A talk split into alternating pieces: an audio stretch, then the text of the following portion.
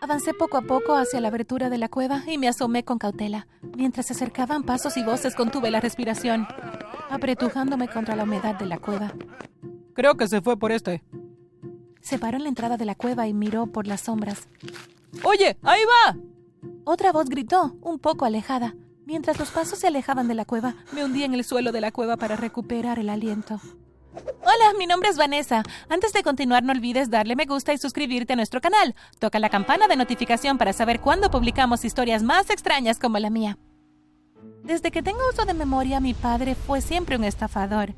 Desde la venta de joyas falsas, coches de otras personas e incluso productos caducados. Una vez incluso vendió una casa, un terreno que ni siquiera era suyo. Su jefe se fue por unas semanas y cuando regresó, otra familia estaba viviendo en su casa. Para entonces papá y yo teníamos nuevas identidades y vivíamos en otro país. Nunca conocí a mi mamá. Él era la única familia que tenía. Me quedé con él hasta los 20 años. Después de que cerré un contrato discográfico y me convertí en una cantante famosa, me mudé de la casa de papá a pesar de que me quedaba en el mismo país. De vez en cuando le enviaba dinero a papá con la esperanza de que se obtuviera de estafar a otros, pero supongo que no puedes enseñarle trucos nuevos a un perro viejo. Para mi cumpleaños 21, papá quería invitarme a cenar. Reprogramé toda mi agenda ese día para aceptar su oferta. Debo admitir que me impresionó. Me buscó en una limusina y vistió traje y corbata. El restaurante era elegante y el servicio excepcional. Incluso tuvo un fotógrafo profesional para tomar nuestras fotos esa noche. Después de la cena, papá me miró. ¿Qué te gustaría hacer? La noche es tuya. Eh, Bueno, siempre he querido ir a Coney Island. Coney Island entonces. Cuando llegamos a Coney Island, la gente nos miraba con extrañeza debido a cómo estábamos vestidos, pero a papá y a mí no nos importó. Montamos todos los juegos esa noche. Fue una de las mejores noches de mi vida. Cuando papá me dejó en casa, lo miré. ¿Te gustaría entrar un rato? Tengo que despertarme mañana temprano. Estoy trabajando en una nueva empresa. Me abrazó. Feliz cumpleaños, Ángel. Gracias por una gran noche, papá. De nada, bebé. Me aparté y caminé hacia mi puerta y le di a papá un saludo más antes de entrar a la casa.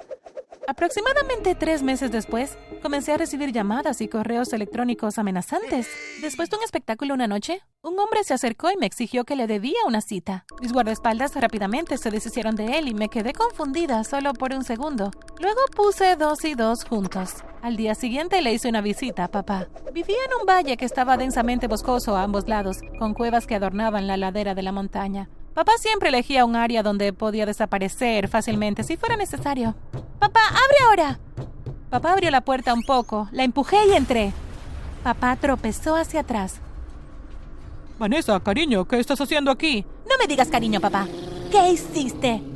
Irrumpí directamente a la oficina de papá y comencé a buscar en sus archivos sobre la mesa. Allí encontré un recorte de periódico del anuncio que publicó y fotos mías de mi cumpleaños. El anuncio decía, la famosa cantante Vanessa Lee está buscando marido. Una vez que tenga éxito, recibirá un pago mensual de 100 mil dólares. Debe pagar para reservar una cita para la fecha. Esto es para asegurarse de que usted se toma en serio, no solo salir con la señora Lee, sino también convertirse en su esposo. Costo de la cita, mil dólares. ¿Qué es esto? Empujé el papel a su cara con enojo. ¿Es esta la empresa comercial a la que estabas ansioso de volver después de que me dejaste mi cumpleaños? De repente las luces se apagaron seguidas por un sonido de cristales rotos. Sígueme, susurró papá. Seguí a papá afuera a través de un camino de tierra entre los árboles. Corrimos en silencio. El olor de la brisa del mar llenó mis fosas nasales y pronto llegamos a una bahía. Ahí está el yate. Vámonos. Papá me agarró de la mano. Tres fuertes explosiones resonaron en el aire. Mi pecho se sintió tan tenso y mi corazón se aceleró. Cuando llegamos al yate, papá me dijo que me quedara abajo hasta que dijera que estaba bien. Escuché que un motor se encendía y comenzamos a movernos. Todavía estaba temblando cuando papá extendió su mano para ayudarme a levantarme cinco minutos después. Siento que te hayas mezclado en este problema, mi niña. ¿De verdad lo estás? Me alejé de papá y no habló conmigo hasta que llegamos a nuestro destino. Paramos cerca de una bahía con árboles colgantes. Saltamos y tiramos del yate hacia las ramas antes de salir del agua. Seguí a papá hasta que llegamos a unos escalones empinados llenos de musgo cubiertos de enredaderas. En la parte superior había una antigua estructura de piedra cubierta con enredaderas que parecía sacada de una película de terror. ¿Estás seguro de que esta cosa no está maldita? Pregunté mientras seguía de cerca a papá. Vamos, ya casi llegamos. Papá se rió. Cuando llegamos a lo alto de las escaleras, ambos respiramos con dificultad. Justo cuando papá estaba a punto de abrir las enormes puertas con un medallón que se quitó del cuello, apareció un helicóptero y los hombres bajaron por cuerdas portando grandes armas. ¡Corre! Papá gritó. Rodeamos la estructura de piedra y atravesamos los árboles. Después de unos minutos, los únicos sonidos que escuché fueron los de mi respiración entrecortada y las ramas y hojas que crujían bajo mis pies. A través de los árboles vi la apertura de una cueva. Corrí hacia allí. Unos segundos después de que hubiese entrado en la cueva, escuché algo. Avancé poco a poco hacia la abertura de la cueva y me asomé con cautela. Mientras se acercaban pasos y voces, contuve la respiración mientras me apretujaba contra la humedad de la cueva. Creo que se fue por allí. Se paró en la entrada de la cueva y miró en las sombras. ¡Oye! ¡Ahí va! Otra voz gritó, un poco alejada. Mientras los pasos se alejaban, me hundí en el suelo de la cueva para recuperar el aliento. A través del caos afuera, escuché la voz de mi padre. Me deslicé fuera de la cueva y me acerqué a tantos hombres como me animaba, temiendo que me notaran. El patrón dijo que lo llevaran al campamento hasta mañana. Observé cómo arrastraban a mi padre a través de la espesura de los árboles. Me retiré a la cueva y esperé hasta el anochecer para salir. Me moví sigilosamente entre los árboles y me escondí detrás de los arbustos más cercanos del campamento.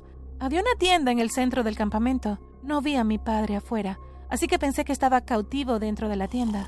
Esperé pacientemente hasta que todos los hombres se durmieron antes de pasar en puntillas de pie entre ellos y escondidas. Cuando entré en la tienda vi a mi padre atado a un poste. Uno de sus ojos estaba cerrado por la hinchazón. Corrí hacia él y me arrodillé delante. No te preocupes, papá, susurré mientras mis dedos intentaban flojar con torpeza sus cuerdas. ¿Estás segura de eso? preguntó una voz femenina detrás de mí. Mi corazón se hundió cuando dos hombres y una mujer se acercaron. Miré a papá sintiéndome horrible. Átenla, chicos. Creo que los dos estarán nadando con los peces mañana.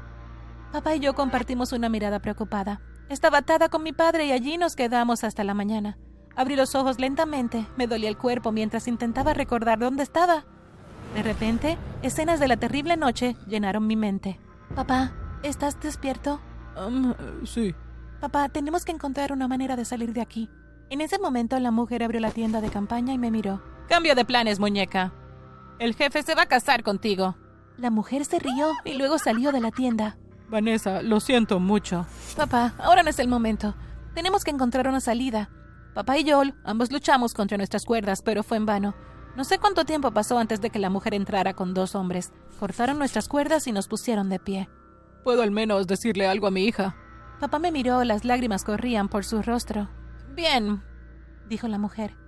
Pero hazlo rápido. Siento mucho que haya sucedido esto. Nunca he sido un gran padre. Me tomó de las manos. ¿Podrás perdonar alguna vez a tu viejo tonto? Lo miré. Él asintió levemente. Por supuesto. Te perdono. No estaba preparada para lo que pasó después. Papá se agarró el pecho y se puso de rodillas. ¡Papá! ¡Papá! grité. Los dos hombres me empujaron y la mujer gritó. Ponlo de pie. Usé la distracción para escabullirme de la tienda. Me lancé hacia la estructura de piedra que se suponía que debíamos usar papá y yo como un escondite. Abrí mi mano. Gracias, papá. En ella estaba el medallón de papá, la llave para abrir la puerta. Escuché fuertes voces detrás de mí, pero me negué a rendirme. Necesitaba llegar al escondite o estaría acabada. Subí los escalones de dos en dos y la primera explosión sonó justo cuando abrí la puerta. Rápidamente la cerré detrás de mí y eché las llaves. La estructura estaba construida como una fortaleza, una sola salida y entrada. Estaba equipada con cámaras de seguridad, un generador y suficiente comida para alimentar un ejército. Era acogedor y tenía todos los servicios y comodidades necesarios de una pequeña casa de campo. Incluso encontré una caja de madera con armas y municiones. Mi mente corría constantemente hacia mi padre y me preguntaba qué haría en una situación como esta.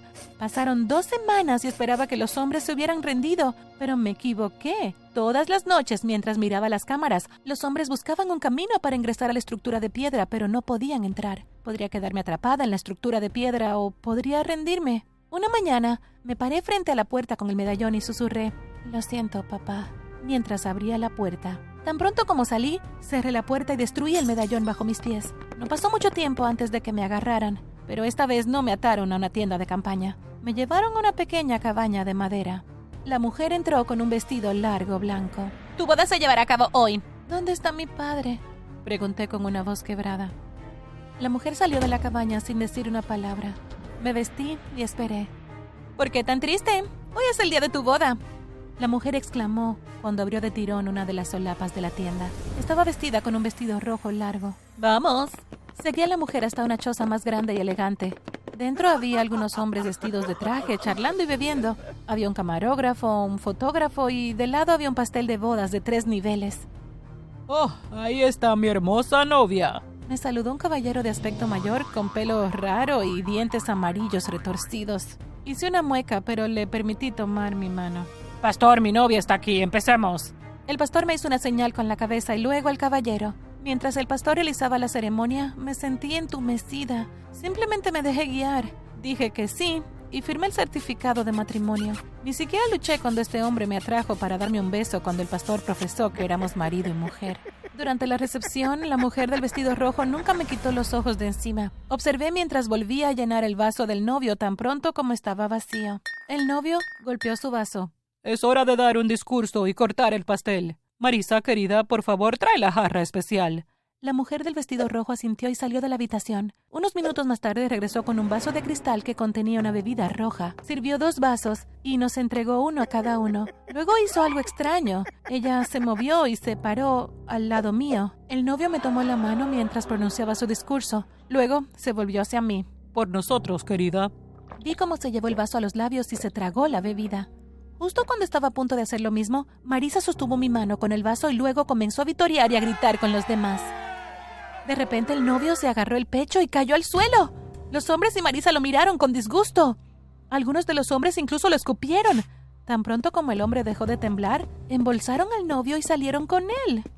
¿Qué demonios acaba de pasar? Miré a Marisa con los ojos muy abiertos. Hola. Di la vuelta y grité, ¡Papá! Corrí, lo rodeé con mis brazos y grité. Pero no entiendo.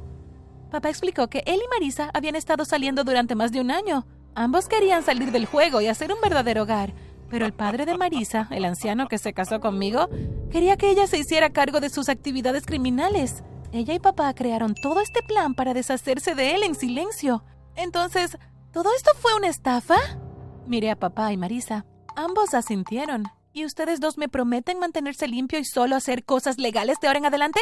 Ambos asintieron. Supongo que esa fue una estafa que funcionó al final. Papá y Marisa se casaron ese día y desde que mi esposo murió heredé una gran cantidad de efectivo y propiedades que compartí con mi padre y madrastra. Muy a menudo, papá, Marisa y yo vamos a visitar a la pequeña isla. Esa experiencia fue una locura, pero también creó un vínculo más fuerte entre papá y yo. ¿No crees?